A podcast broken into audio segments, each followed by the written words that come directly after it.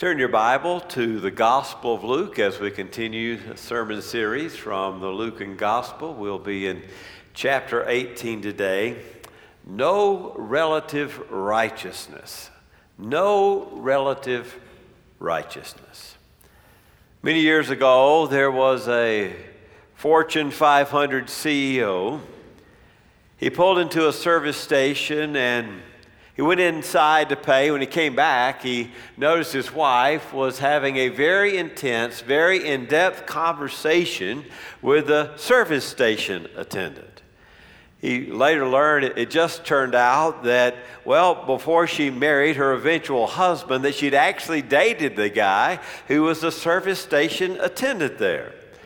The CEO got into his car and they both drove off in silence and well, the Fortune 500 CEO was feeling pretty good about himself when he learned that his wife's former date was the, the hand at the filling station. And so finally he broke the silence. He said, I know, I know what you're thinking, dear. I bet you're thinking how glad you are that you married me, a Fortune 500 CEO, instead of that guy who's a service station attendant. So I said, No, no, I wasn't thinking that at all. I was thinking that if I had married him, he would be a Fortune 500 CEO and you would be a service station attendant. That's what I was thinking. We look at three words today to learn a lesson from our Lord from the Gospel of Luke. The first word is pride. Pride. Kin Hubbard once said, There is no secret about success. Have you ever met a successful man who didn't tell you about it? There's no secret to success because there's so much pride. Well, look at verses 9 through 12.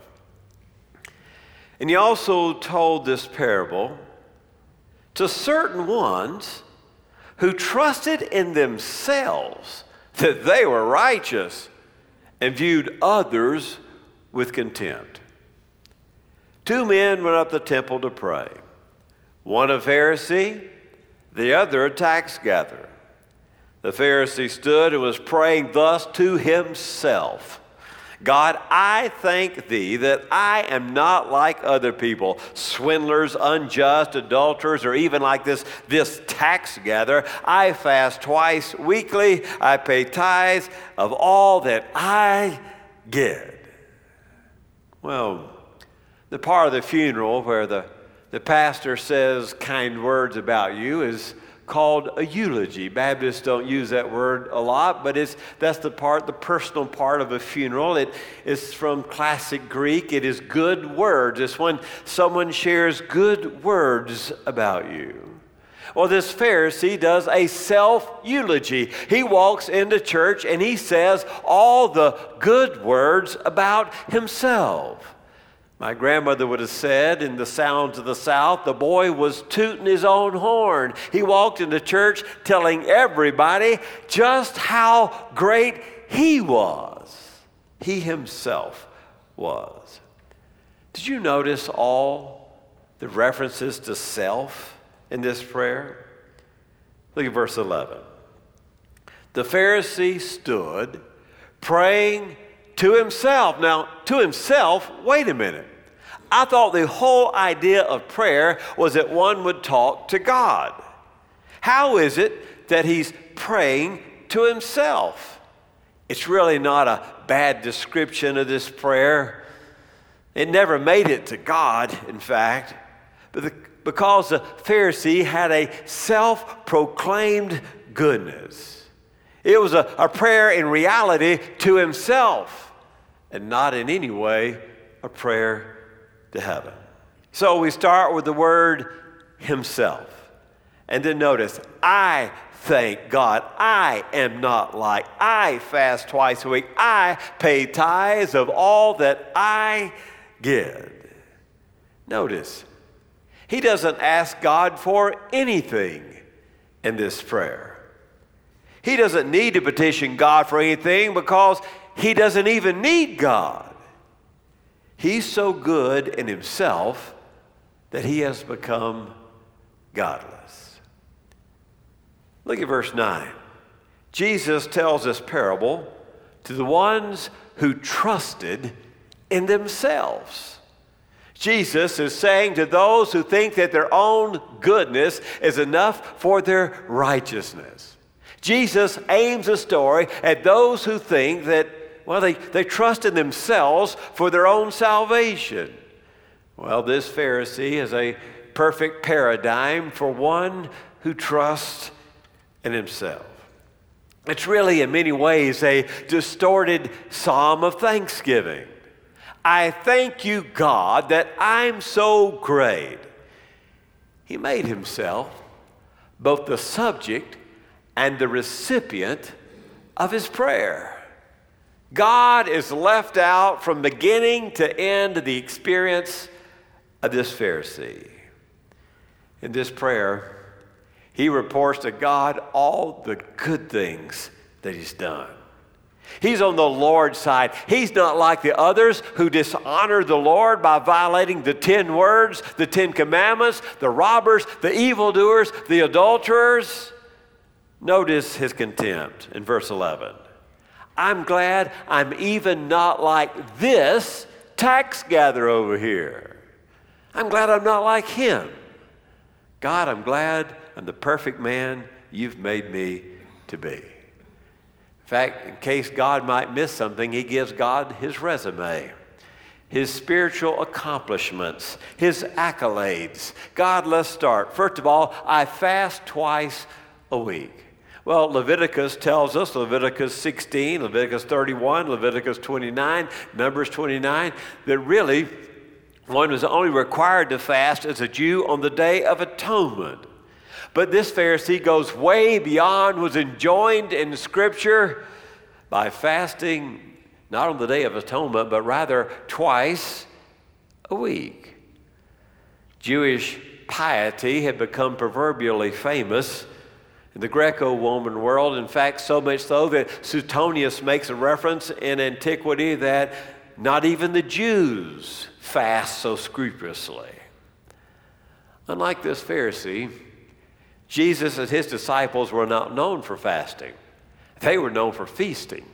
And they were known for feasting with the down and out, with the folks who come from the other side of the tracks. They were eating with tax gatherers and those of ill repute. That's the reputation that Jesus had. And just to make sure that all the goods that came into his hands had been properly tithed upon, he tithed his tenth. Then he paid an extra tenth in case the producer had not tithed it on the way through the process. Well, that way he made sure fasting doubly and tithing doubly. Sounds like a great guy to me, actually. Tithing doubly, that he was making sure he was covered. Now, Jesus is not against the fasting. Jesus is not against the tithing, Jesus is against the pride. You know, we are self centered by nature, aren't we? Humility is a very, very unnatural trait. Pride actually comes with ease. Here's how we gain our pride we compare ourselves to our neighbors giving ourselves in the judgment process the benefit of every doubt, being harsh on our neighbors and our judgment against them. We stand like this pious, prideful Pharisee and proclaim that, well, God, at least I'm not as bad as the next guy. I thank God, we say secretly, I'm not like you. I'm not like the dude that's a drunkard. I'm not like the gal who's full of greed. Lord, any way you slice it, I tithe, I'm faithful to my family, I don't abuse my children. Well, God, come to think of it, have you noticed? I'm just a cut above my neighbor. By comparing ourselves to our negligent neighbor and not to God's righteous requirements, we feel better about ourselves than actually we ought to. Have you ever found yourself saying out loud in your mind, Well, at least I don't and then finish the sentence. If you've ever said, Well, at least I don't, which is a reference to someone else's behavior, then you're the character of the Pharisee. Yeah, I may do this, but I can tell you this at least I don't. And point out someone else's sinful behavior. We've all succumbed to the temptation to lift ourselves up by tearing someone else down. God, have you noticed? At least I don't. I'm better than the next guy. You see, the mistake is we're comparing ourselves to our neighbor rather than God's righteous requirements. Therefore, we feel better about ourselves than we really ought to. God is only going to compare you to one person, and that's His sinless Son, and you will not measure up to the Messiah. God is only going to compare you to one person, and that is His sinless Son, and you and I cannot measure up to the standards of the Messiah. God, the bad news is, is never graded by a curve. I've experienced this. Maybe you have. You have a college kid who makes a call and says, Dad, I've got some good news and I've got some bad news. Okay, what's the bad news? I made a 60 on my chemistry exam. Yeah, that is some bad news. I'm writing the tuition checks. You're making a 60 on the chemistry exam. Okay, I'm ready now. Go ahead. What's the good news? Well, the highest grade was a, a 65. So when they put the curve, then I'm going to have an A. Well, that's a true story, and that does happen in a lot of colleges. The top grade will be a 60 or a 70, and then they have to apply the curve. But God never applies the curve. God only judges by his righteous word. God compares us to the sinless Christ. Christ is the one who blows the curve for the rest of the class. By comparing ourselves to our low standards of our neighbors, we're like the little child who goes and proclaims to his mother, Mom, guess what? I'm seven feet tall. She says, Well, how do you figure you're seven feet tall? And he took her into his bedroom and he'd made on his wall a measuring instrument and he had seven marks and he stood up and he counted seven marks and he said, See there, I'm seven feet tall. The problem was, his marks were not 12 inches apart, they were about five inches apart. And by his homemade measure, the little boy could proclaim with pride, I'm seven feet tall. It was a skewed standard of measure. And when you measure yourself like this Pharisee to me or to any other of your sinful neighbors, then you have missed the mark. Each one of us thinks we're better than our neighbor. Each one of us in this room at some point thinks we're better than the average guy. Studies show that nine in 10 managers think they are better than the average manager. That can't statistically be true. Nine out of 10 can't be better than average. You see the problem, or there is no average. Nine out of 10 college professors think they're better than the average college professor. That can't be. Nobody's average then, right? In fact, I found a psychiatrist who said that those who, even those who've been hospitalized in motor vehicle accident, professional psychology David Myers says that most all of us who drive a vehicle think that we are better than the rest of the drivers on the road. You ever ride with somebody who's pointing out all the mistakes of every other driver on the road? Well, that can't be. We can't all be better than average drivers.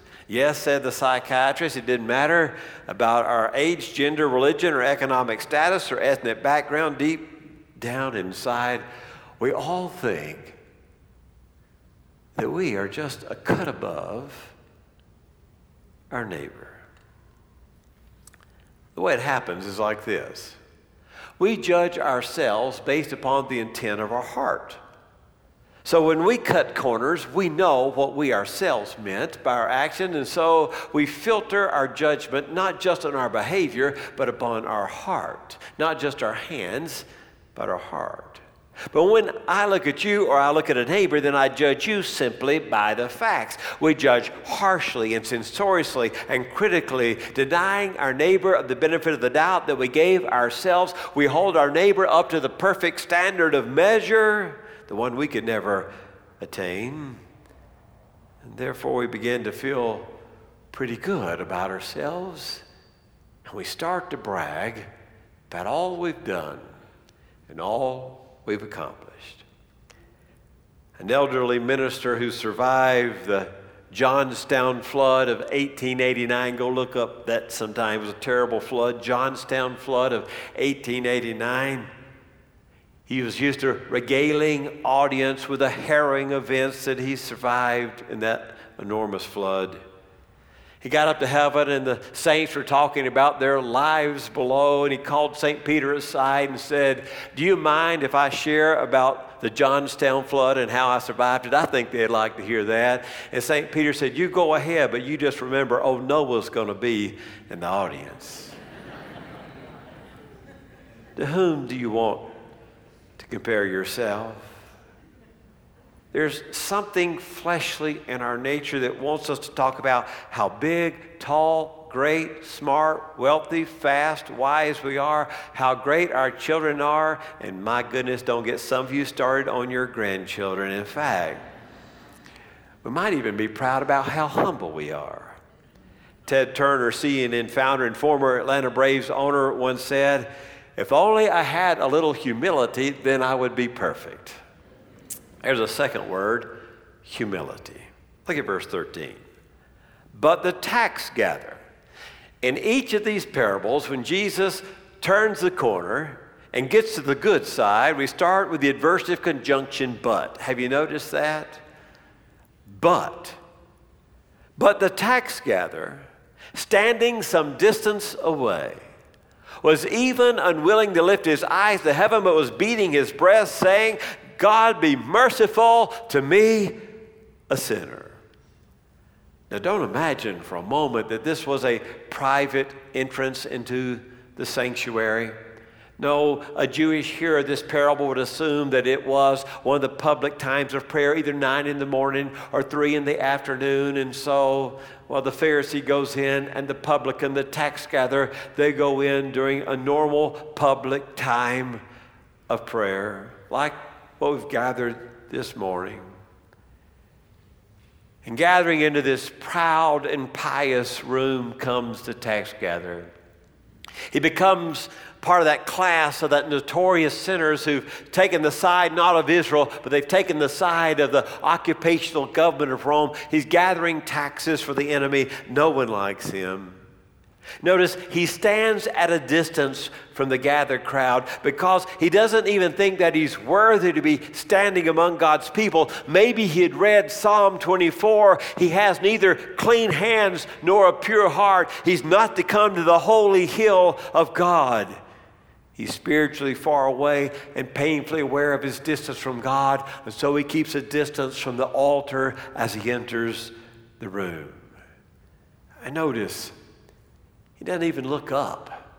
Scripture tells us that normally one would lift one's eyes to heaven to pray. Psalm 123, Mark 6, John 11, John 17. But he doesn't lift his eyes to pray. He's so low on himself, he stares at the ground. And notice next, he beats his breast. Now, this was a sign of absolute extreme sorrow. It normally occurred only amongst women at funerals. In fact, interestingly, in this same gospel, in Luke 23 27, is the other occurrence of this phrase. And guess what happens? When Jesus is going to the cross, the women who loved his ministry beat their chests and wail. This man is sorrowful, as sorrowful as the women at the crucifixion of the Christ. He calls upon God, just have mercy on me. God, make provision for me. I will never get to your kingdom alone. Now, humility is an odd thing.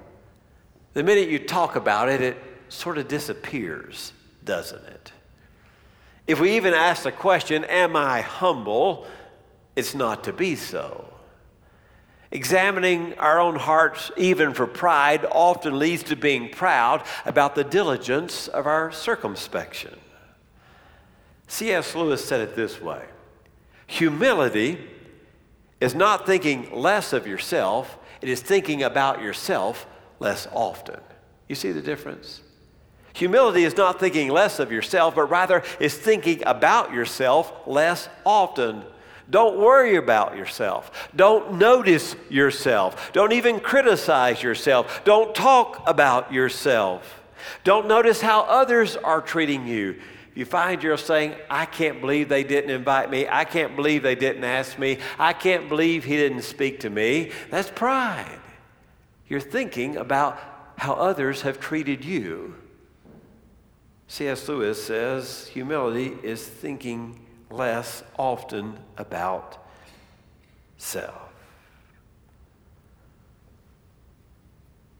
Christianity is not moralism, it's grace. People will reject the moralism of the Pharisee, people never reject grace. If they understand it, they don't. Grace is a gift from God to sinners. Well, that's our third word grace. Look at verse 14. Jesus says, Now I tell you, this man went down to his house justified.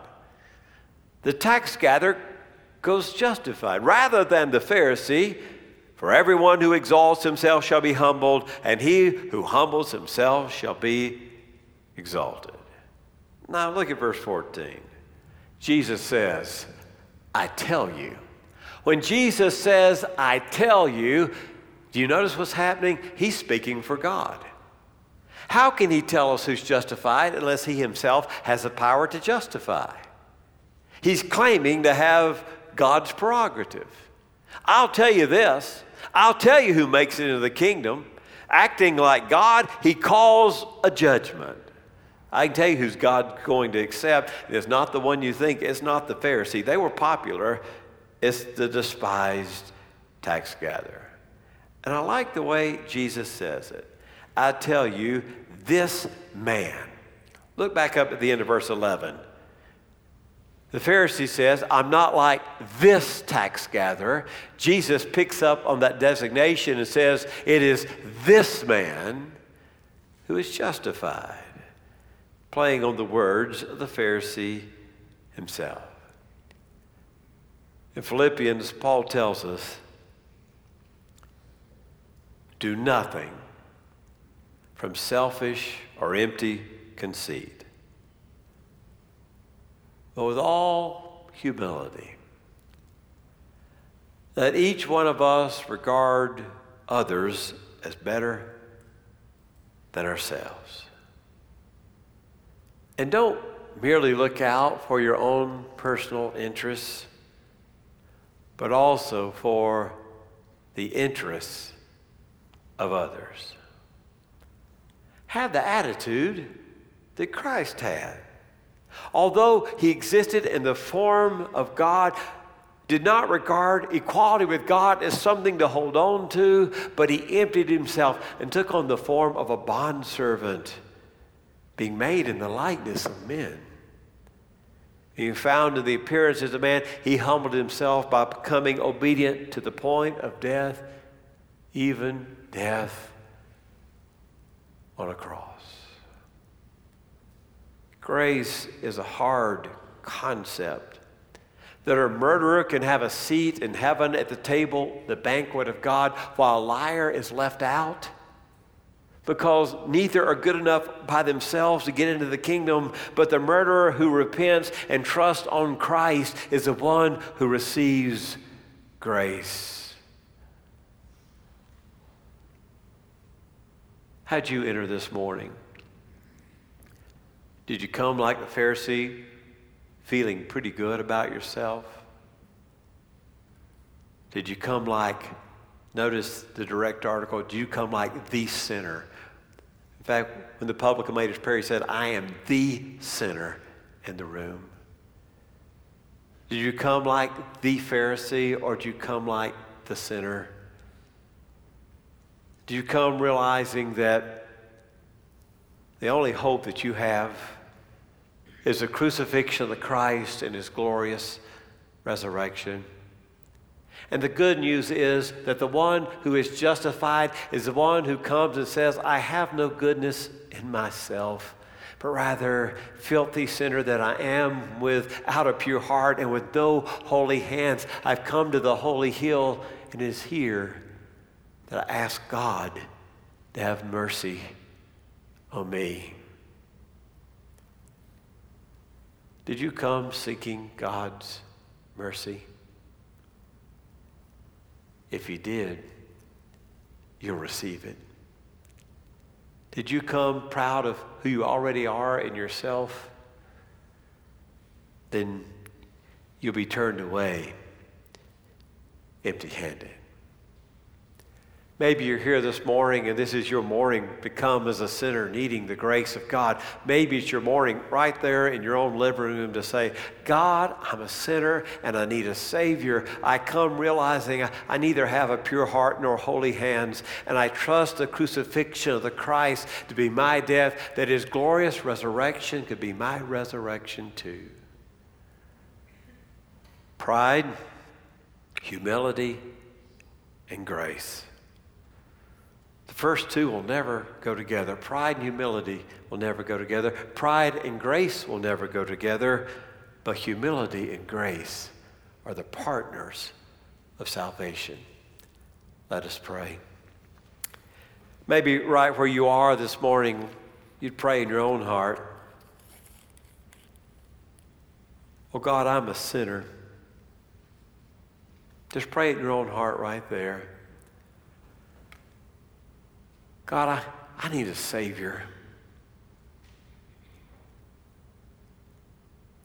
I'll never make it your kingdom based on my own behavior. But I'll make it there by the obedience of your Jesus, who died on the cross to take away my sin. I call him this morning my Lord. I, I call him my Savior. I invite him into my heart to rule and reign in my life as he rules and reigns in the cosmos. In the name of Jesus we pray. Amen.